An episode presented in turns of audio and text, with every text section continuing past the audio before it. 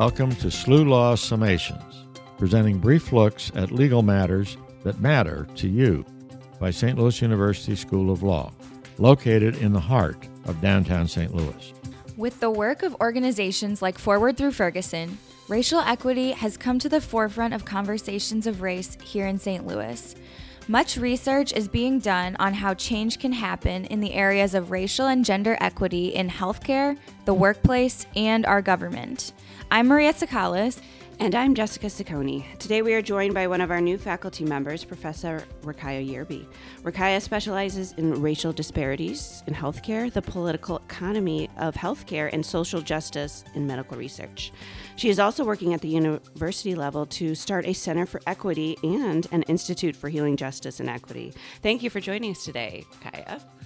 That's Thank a, you for having me. That's a long list of things you're doing, so we're we're definitely keeping you busy already, huh? Yes. So first, let's break down what it what it means when we're talking about racial equity, and what are some of the biggest disparities that you see? When we look at the history of this country, for a majority of it, the government has either actively supported or passively allowed racial inequity. Um, there are only two time periods when we look at Reconstruction for about ten years, and the ten years after the end of Jim Crow, where the government has tried to address racial inequality. My work tends to focus on after Jim Crow and the impacts of Jim Crow on employment, education, neighborhood development, housing, and really how that impacts access to healthcare and healthcare outcomes. And so the biggest disparity that I see is really the continuation of racial and gender bias in employment, in hiring, and in wages. And that impacts a person's ability to actually pay for healthcare, because healthcare is based on ability to pay in this country, and health status, um, because you take in the stress and you have increased levels of obesity, um, heart disease as a result of the bias. Mm-hmm. Mm-hmm.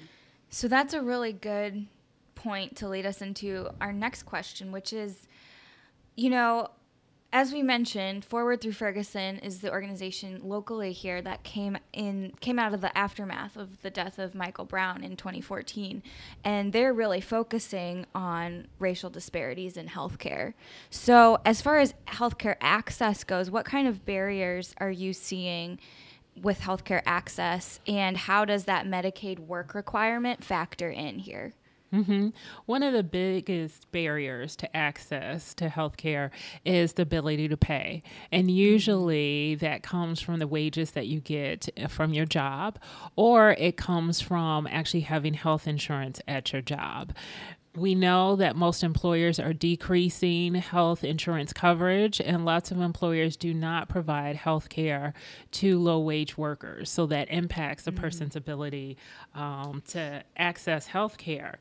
It's also the stress related to, can you get access to health care? If you go to the doctor, will you be seen? And once you are seen in the healthcare system, are they going to be biased against you, either because of race or because of your insurance status? Status or because of your gender. How that plays into the Medicaid work requirements is that um, they just keep the cycle of inequality going. Right. It doesn't take into consideration the fact that there's bias in who we hire. We often use referral policies that impact women, uh, women of color, and men of color. They are less likely to receive referrals for jobs. Actually, Caucasian women, twelve percent less likely. Mm-hmm. Men of color, twenty-six percent less likely. And women of color, uh, thirty-five percent less likely to receive job referrals. So they're not being referred. They're not getting hired. Mm-hmm. And so then they don't have a job, they don't have health insurance, perhaps they are applying for Medicaid, and saying that they then have to get a job is not going to be helpful if you're not going to change how people are hired. Right. It's also not going to um, impact uh, their ability to get access to healthcare once they're hired, because there are inequalities and biases in the ter- in terms of wages. We often uh, factor factor in your current wages based on past wages. And if you enter into the workforce as a woman, as a minority, you're going to start off with lower wages, which employers are allowed to keep paying you mm-hmm. because our standard is based on past wages and not based on your skills or the fact that you're doing the same job as somebody else. Mm-hmm. So the Medicaid work requirement doesn't fix that, and it doesn't actually go into communities, rural communities, communities that have a high unemployment rate and provide jobs for them as well. So um, bringing together all of these disparities and all of the racial inequities and then putting it on the backs of the people who um, can't bear it. Right. So that's that's definitely a problem that's been around for a long time, and especially since we have these statistics that show that, you know, it's kind of self-perpetuating almost is what you're saying. So what are some of the solutions that you see? Because it seems it seems like almost like it keeps happening. How do we fix it? Right. So if you look at the states, lots of states are passing equal pay laws, um, including California, Massachusetts.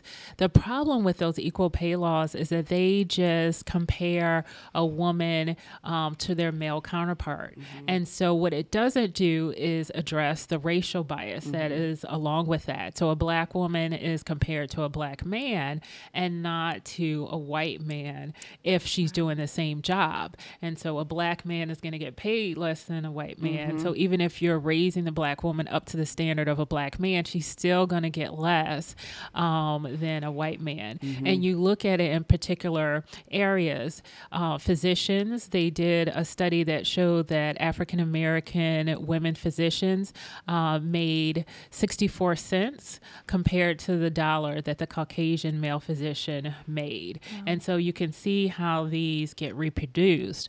One of the solutions that Britain has done is required um, employers that have employee more than two hundred fifty employees to post their uh, gender Uh, disparity wage information. But again, they didn't think about racial data. So they're just looking at gender, and now they're considering whether to post the racial data. So I think more information is better, and actually pay people what they deserve. Mm-hmm. Don't do it based on what they can negotiate. If you have a uh, set job, pay them what you pay everybody else. Mm-hmm.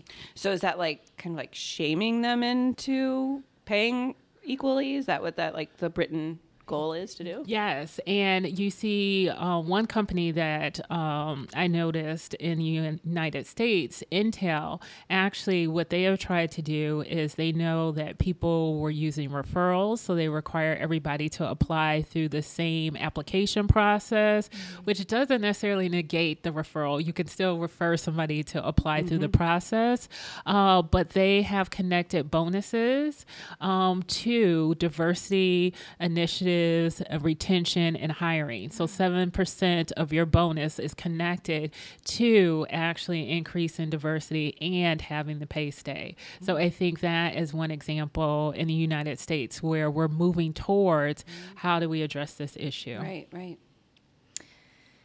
So what kind of resources are available to people who want to advance racial equity in their region, whether that's here or anywhere across the country? And then how do you see those resources working? Mm-hmm.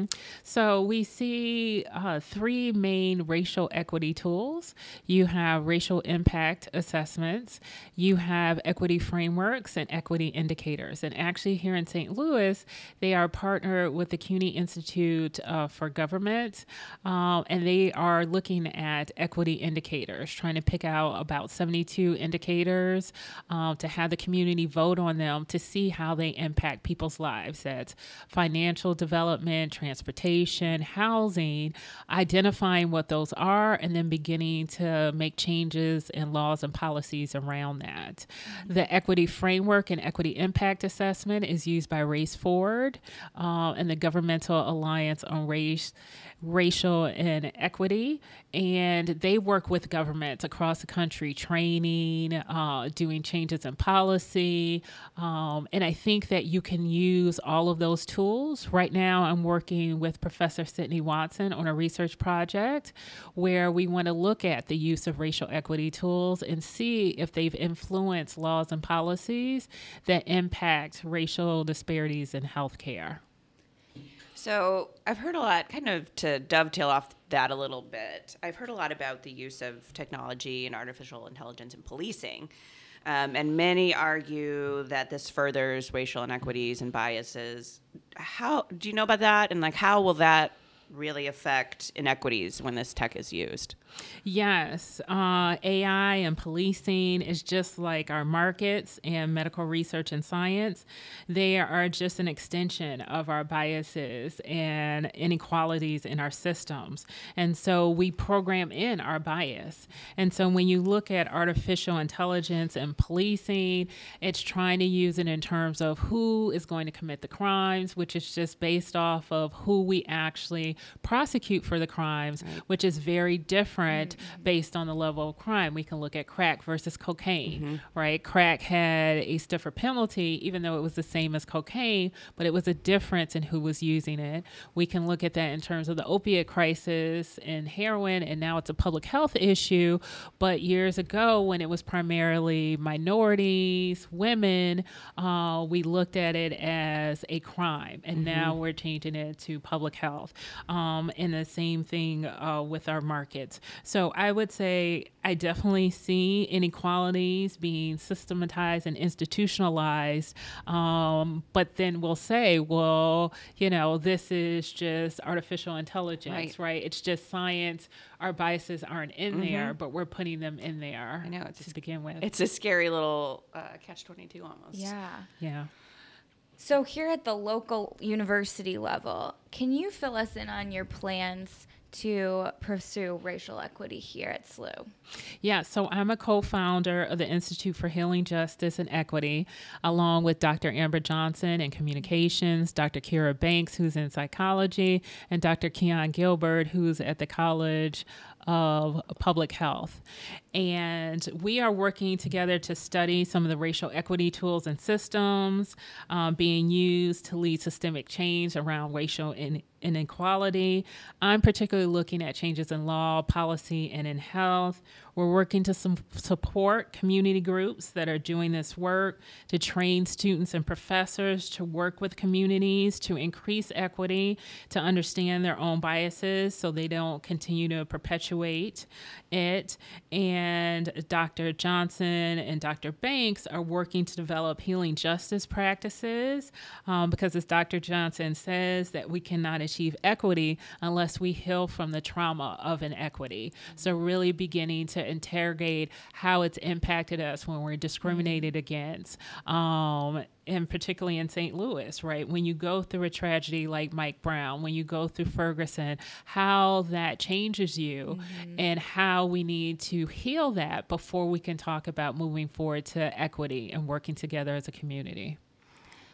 What are, if anything, what is a point of optimism we could leave the listeners with where maybe we've seen some progress in either locally or nationally?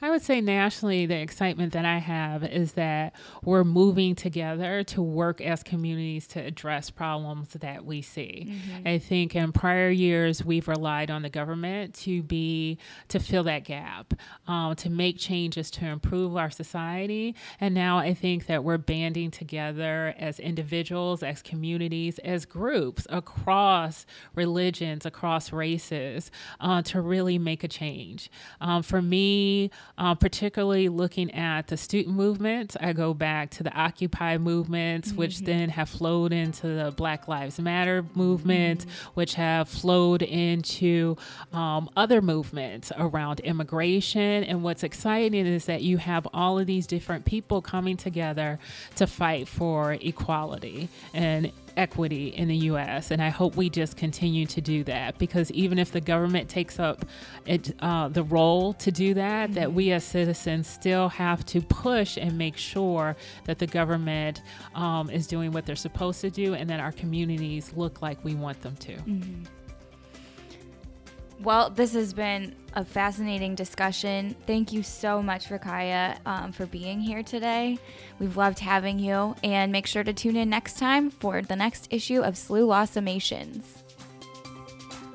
Thank you for joining us for S L U Law Summations, produced by Saint Louis University School of Law.